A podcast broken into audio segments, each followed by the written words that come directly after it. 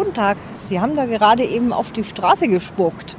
Das geht so nicht. Man kann nicht über das Für und Wider des Spuckens im öffentlichen Straßenland reden, ohne über die deutsch-chinesischen Beziehungen zu sprechen. Also in China wird sehr viel gespuckt auf der Straße, überall. Man äh, geht sehr unbedenklich mit dem Spucken um. Trotz engster Handelskontakte, eigentlich ist China uns fremd.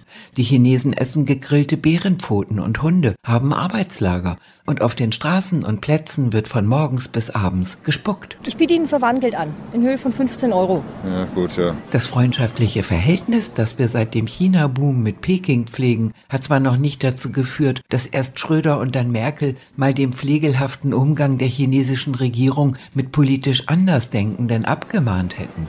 Ich fordere Sie hiermit auf, das einzustellen. Doch seit China uns so nahe gerückt ist, lassen wir uns gern inspirieren und anregen. Hätte ich gern bitte einmal Ihre Personalien. Meine speziell? Ja. Natürlich kann man nicht behaupten, dass unsere neuesten Erntehilfeeinsätze für Hartz-IV-Empfänger mit chinesischen Arbeitslagern vergleichbar wären.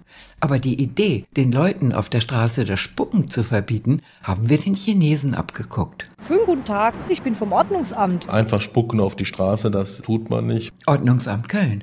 Der neue Bußgeldkatalog ahndet öffentliche Spucken mit 20 Euro Strafe. Zahlen Sie sofort? Ja klar, zahle ich sofort. Singapur gilt natürlich als äh, Vorbild, so ein wenig als sauberste Stadt auf unserem Erdball, was allerdings im Wesentlichen über rigide Strafen erreicht wird wo ich aber den Eindruck habe, dass diese Methode in Deutschland sicherlich nicht äh, so erfolgreich sein würde. Bis zum Beginn der Olympiade haben die chinesischen Behörden allerschärfstes Vorgehen gegen das Spucken angekündigt. Okay. Man sagt, ich darf nicht spucken. Kein Spucker darf es wagen, vor die Augen der Weltöffentlichkeit zu treten. Okay, ich will nicht spucken, aber wo muss ich spucken? Wo, wo darf man spucken?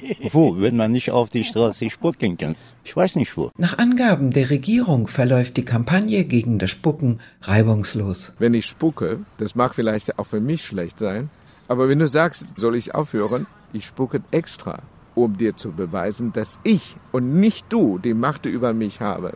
Und ich denke, in Deutschland ist es nicht sehr viel anders. Dass Deutschland hier mit China in einen vorolympischen Wettbewerb treten könnte, ist aber unwahrscheinlich. Ganz wenig Chancen.